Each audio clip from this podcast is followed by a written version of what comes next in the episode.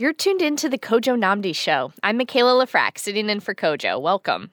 Later in the hour, Dr. Leana Wen will address children's concerns about coronavirus for our weekly segment Kojo for Kids. She'll talk to us about why she became a doctor and what her job entails. But first, she joins us to discuss the latest coronavirus news and answer your questions. Dr. Leana Wen is an emergency physician, public health professor, and a columnist for the Washington Post. She formerly served as Baltimore's health commissioner. Welcome back to the program, Dr. Wen. Of course, great to speak with you. So, Dr. Wen, you recently wrote about one crucial result in the vaccine trials that you feel has been overlooked. So, let us overlook it no longer. What is it? Well, thank you for the question. Um, you know, so often in the vaccine trial results, we've been talking about efficacy. And efficacy at preventing illness is important. And it's really wonderful that the Pfizer and Moderna vaccine are 95% uh, uh, protecting against um, symptomatic illness. But actually, that's not what most people would care about. Most people don't care if you get the sniffles and a slight fever. They care about becoming so severely ill that they may end up in the hospital, or worse, they may succumb from COVID 19. So the endpoint that we should really care about is the endpoint of hospitalization. So if you look at Pfizer and Moderna, of the more, more than 30,000 people who received the vaccine in these trials, only one person was ill enough to be hospitalized.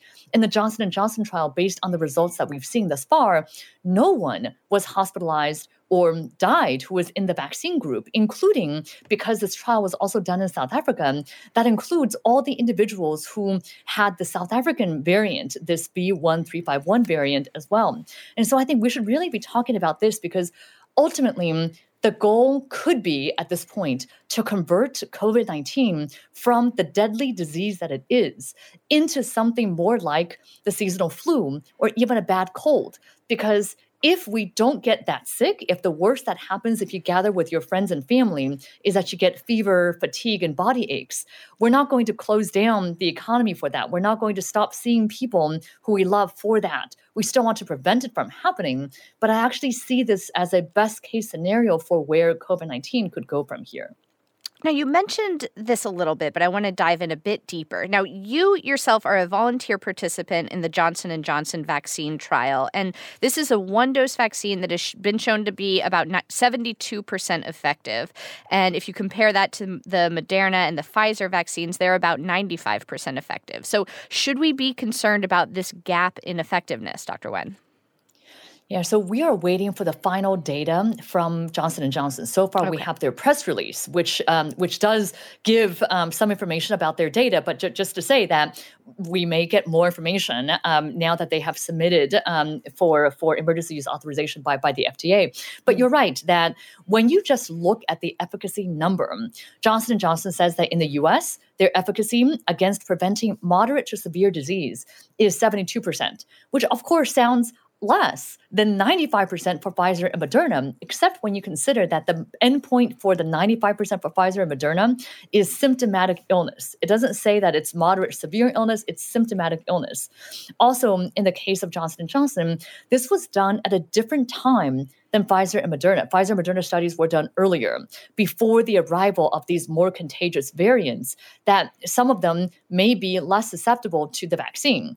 And so I think it's it's not doing a direct comparison if you're comparing Johnson and Johnson versus um, versus Pfizer and Moderna. And I think it's really important to mention the benefit of Johnson and Johnson, which is that it is studied as a one dose vaccine, and having something that's one dose will simplify a lot of matters.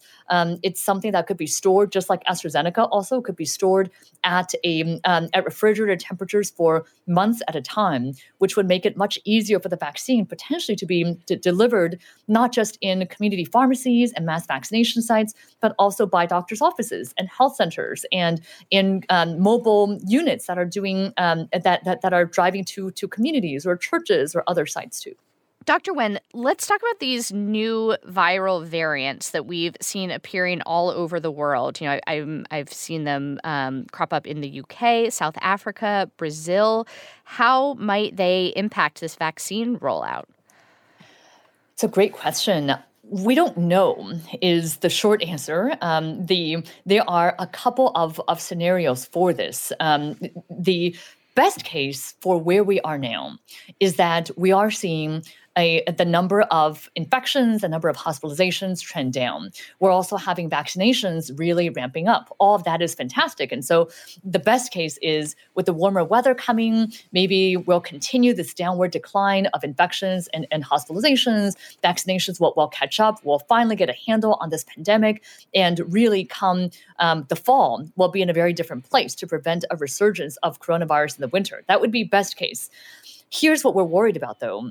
We know that when there are more contagious variants, that those contagious variants could quickly become dominant because the spread is exponential. It's mm. not linear. So something that's 50%, let's say more contagious, doesn't give you 50% more disease. It gives you many, many, many times that disease, which we've seen happen in other countries, in the UK, in Denmark, in the Netherlands, um, where the B117, this uh, variant that first started in the UK, first took over the, they have seen explosive surges despite actually having fairly strict lockdowns in some in some places. And so um, there is growing evidence that the variant from the uk could become the dominant variant here in the us within a couple months time. And if that were to happen our race may be such that we don't get people vaccinated nearly as quickly as we should. And as a result um, we may end up having, unfortunately, this out of control um, uh, uh, virus spread once again. And um, may need more measures that may be restrictive to try to control the spread and prevent hospitals from, from getting overwhelmed. We just don't know. And I think the takeaway here should be that people should be vaccinated as soon as they're able. Our government should definitely do everything they can to ramp up vaccination efforts. And in the meantime, we have to really keep up these public health measures physical distancing, masking if we can't keep physical distance, uh, avoiding indoor gatherings. That's going to continue to be so important, um, especially given the onset of these variants. Now, speaking of the process of getting a vaccine, let's go to Andrew in Silver Spring. Andrew, you are on the air. Thank you very much. And Michaela, congratulations on guest hosting today. Thank you. Um, Dr. Wen, thank you for coming on. I guess my question for you is like, in the best case scenario, what could uh, like Maryland, the federal government, what could these bodies do to like ramp up and get more vaccines into arms? I've spent the last like two weeks trying to get my mom in Leisure World a vaccine, which meant like sitting at my laptop, uh, reloading frozen web pages over and over and over again um, I was able to finally get her a vaccine. She got the first shot of the Moderna vaccine the other day, but it like took way, way, way too long and was not a process that someone over 65 could do on her own. So, like best case scenario, what would you have? Uh, municipalities, government, what would they do? Yeah, Andrew, it's a great question, and. Uh, I'm so glad that your mother was able to get um, her, her, her her vaccination. But to your point, it, it is really difficult for a lot of people, um, especially older individuals and people who may not have a lot of resources. I mean, there are a lot of people who may not have friends and family like you who are able to help them call over and over again, who may find it difficult to travel to different locations or wait in line for many hours. Um, I think we can all say that there are so many frustrations in every part of the country when it comes to the vaccine rollout, that right now, demand far outstrips supply. Um, our systems are not set up for for for vaccination campaigns like this. People are signing up on all these different websites, and now that they're also the vac- the vaccinations are also going to be happening at some pharmacies, you might have to sign up in different places. You don't know where in line, if there is even a line that you're at. So I think that the frustrations are really real. I do think that things are going to get better. I think that as the supply increases, there's going to be less of a constraint in that sense. I also think that the the initial um, problems, the initial barriers are getting worked out now that people are more used to doing the vaccinations. And I also think that when there are vaccines like Johnson Johnson, AstraZeneca, perhaps that might come online that don't require the super cold storage, I think that that will also help a lot too. Um, I am still hopeful that by let's say April, anyone who wants to get a vaccine is now able to sign up and get a vaccine um, without too much difficulty. That's what I'm hopeful for. Of course, kids are excluded in this because they have not yet, uh, the studies are still being done in children, but I certainly hope that adults by April um, across the country should be able to sign up easily to get a, a, a, vaccine. And I think that a lot of efforts need to continue to being done, in particular to ensure that we don't cause more problems of um, of inequities in distribution because we know that this pandemic has not affected people equally. And we really do not want to be worsening the disparities that we've seen um, when we have only a first come, first serve system and scarce resources. It is those who already face the greatest um, burden when it comes to disparities who are going to be left even further behind. Now, for those who have been vaccinated, it's it's such a relief, I'm sure. But does it mean that once you receive your doses, it's safe to interact with your loved ones, and particularly those who haven't been vaccinated? What what exactly do we know right now about whether vaccination protects against virus transmission? That's such a great question, Michaela. And I think it's something that many people are asking, especially grandparents as they're getting vaccinated. They want to know can I now see the rest of my family and hold these grandkids again? So here's what we know about the vaccine and what we don't know. We know that it protects you very well against having symptoms and, and extremely well against getting severely ill. So that's really important. What we do not yet know is whether it reduces your chance of becoming a carrier for coronavirus. So could you still be infected? But just are not showing symptoms? Could you still be infective and you could still infect other people. Could you be somehow carrying the virus in your nasal pharynx and potentially infect others? We don't know the answer to that. Now, with the AstraZeneca study or with the AstraZeneca vaccine, there are some preliminary studies that, that show maybe it reduces your risk of being a carrier if you get the vaccine. That would be great, but we don't know this for the other vaccines yet. It really won't get real um, time information until contact tracing studies are, are, are done. So it's going to take us some time. What I would recommend is if you are seeing people who are also vaccinated, it is probably fine to see them and even have indoor meals with them if everybody is fully vaccinated, has two shots, and it's been at least two weeks. Otherwise, you should still use precautions to make sure you don't infect others around you. All right. We will continue our conversation with Dr. Wen after a short break. What questions do you have for Dr. Wen? Have you gotten the vaccine? What was your experience like? Have you had trouble getting an appointment? We'll be back soon. Stay tuned.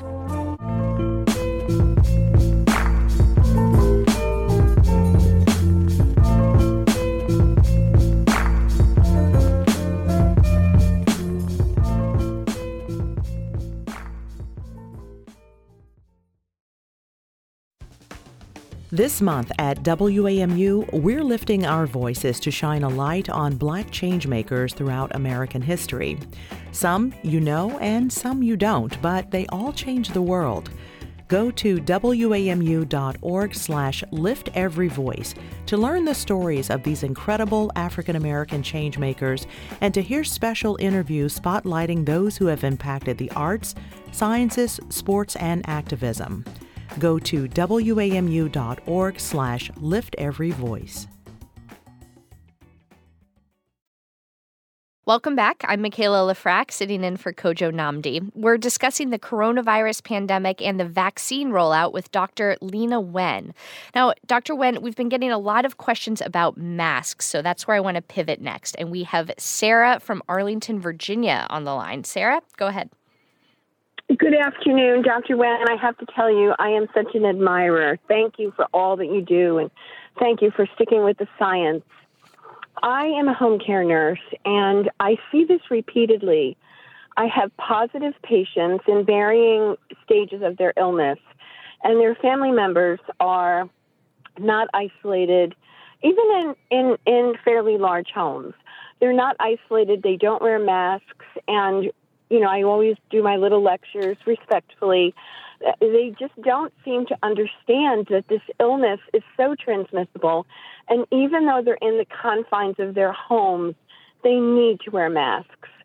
And I'd like to just bring up one, uh, one other issue about mask wearing. It appears to me that people have this false sense of security when they go out to eat and they eat and they don't put their mask back on.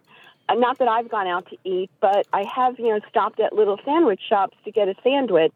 In fact, I did it just the other day at the Alexandria pastry shop.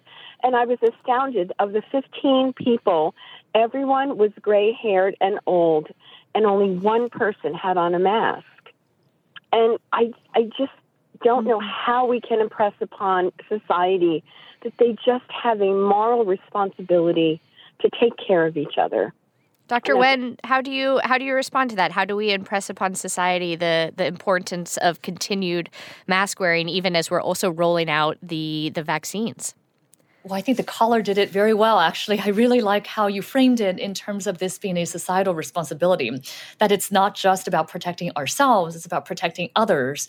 There was just a study that was released by the CDC last week that looked at how mask usage will actually reduce hospital usage in that area, which I think is really important for us to keep in mind that something as basic as us wearing a mask when we're around others will reduce the burden on the hospital systems in our area, help patients who really need to be seen to get the medical care that they need for coronavirus and for everything else. So I think that's that kind of moral societal re- responsibility um, is important to to emphasize. I would just say to your other points, um, one is that mask wearing is one of the public health precautions that we need to be taking. As you were saying, Michaela, that helps to protect us on our way um, to, to getting vaccinated. Um, masks are one thing, physical distancing is another thing, avoiding indoor gatherings is another. Isn't all these things are additive. And so we should think about it that way that masks don't replace all these other measures, but it's one more thing that can help to to um, to protect us. And to the point about eating um, and restaurants, I think this is a very good point. I, I do worry about people gathering indoors eating because by definition you will not have masks on and you're probably not keeping physical distancing actually i also really hate the idea of restaurants having to close only for people to still be having dinner parties and game nights and other indoor get togethers. I actually think that if you're going to a restaurant, especially an outdoor restaurant, as a family, as a household, it's actually probably pretty safe. It's only when you're also mixing households in, in restaurants that it becomes unsafe. But I, again, I would just really hate to see restaurants have to close when people are still engaging in these risky behaviors indoors. And so I think to add to the caller's point about communal sacrifice, if you will, that we are all having to sacrifice a lot during this pandemic. But it's only by all of us putting in the continued efforts that we're going to get through this. Now, briefly, before we go to our next caller, I'm curious, Dr. Wen, are you an advocate for double ma- double masking? So it's a really good question. It depends on the setting. Um, and what I mean by by this is if you are um, if you are just going for a walk in your neighborhood and there's nobody around, well, you don't need to wear a mask. You should carry a mask with you in case you can't in case you can't keep six foot distance. But you don't need to have a mask if you're literally going to see no one. If there are some people around and you want to be safe, you should put on a mask. But you probably don't need double masking in that situation when you're outdoors and people are pretty far apart from you. That will be different though if you're going to a grocery store and for whatever reason it's pretty crowded, and especially if you have underlying medical issues. I actually would recommend in that case getting an N95 or KN95 if you're able to. If you're not able to, a three ply surgical mask and then wearing first and then wearing a cloth mask on top of that could be helpful. And that's because, first of all, the more plies the, uh, you have, probably um, it's going to help. But also, some surgical masks just leave space around your face. And then, if you have a cloth mask on top that can cover up those spaces, that could help you. So, I think it really depends on the setting. I will say, I, I think N95s obviously are the best. The problem is they are uncomfortable. Many people are not used to having um, that type of, of restrictive breathing. And I would much rather that somebody uses a mask that's comfortable to them consistently all the time rather than an uncomfortable mask inconsistently. Let's go to Nancy on the Eastern Shore. Nancy, you're on the air. Hi, Dr. Wen. Thank you so much for all you do. My husband and I are getting our first vaccine shots today, and we've heard conflicting information about whether a person can use over the counter uh, painkillers like Tylenol and ibuprofen either before or after you get the vaccine. Could you please tell us um, if those are appropriate or not?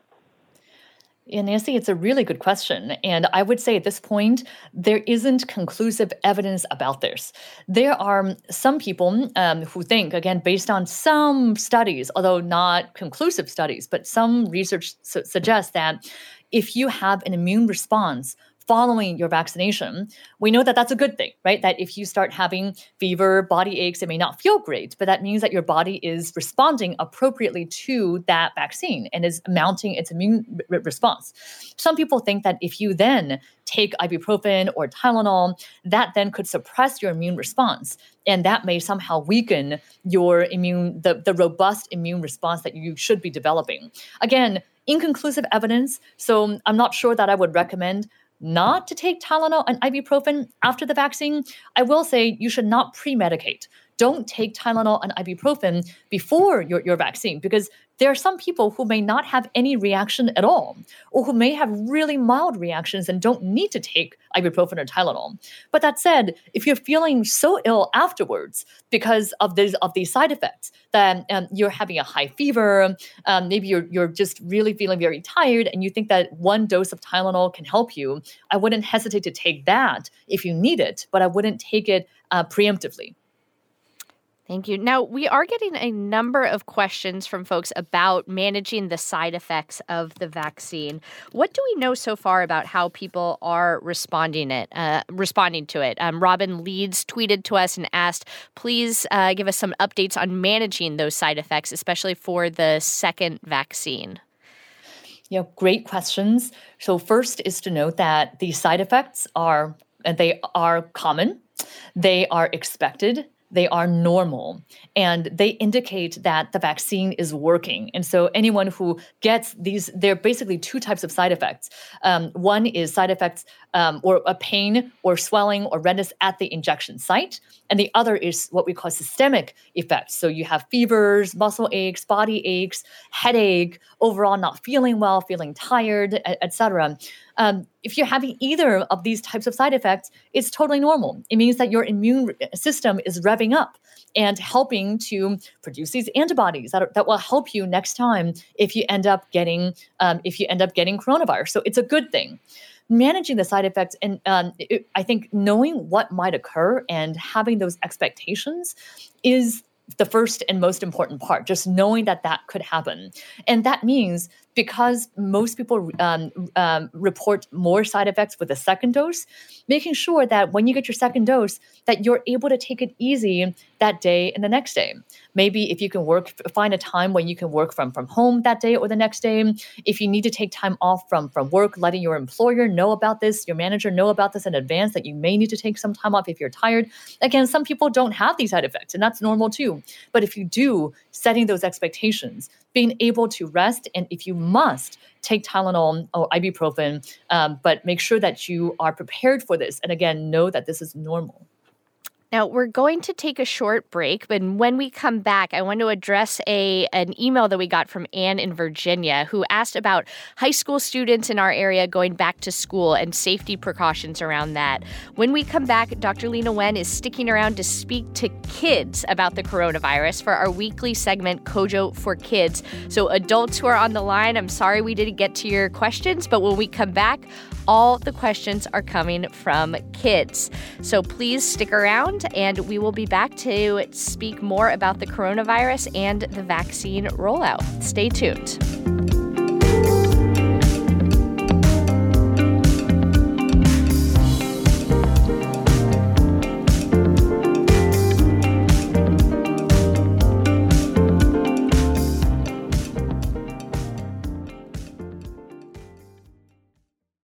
Thanks for listening to the Kojo Nnamdi Show. And if you're already a member of WAMU 88.5, thank you for your support. If not, it's easy to give online at WAMU.org. Just click the donate button, and thanks.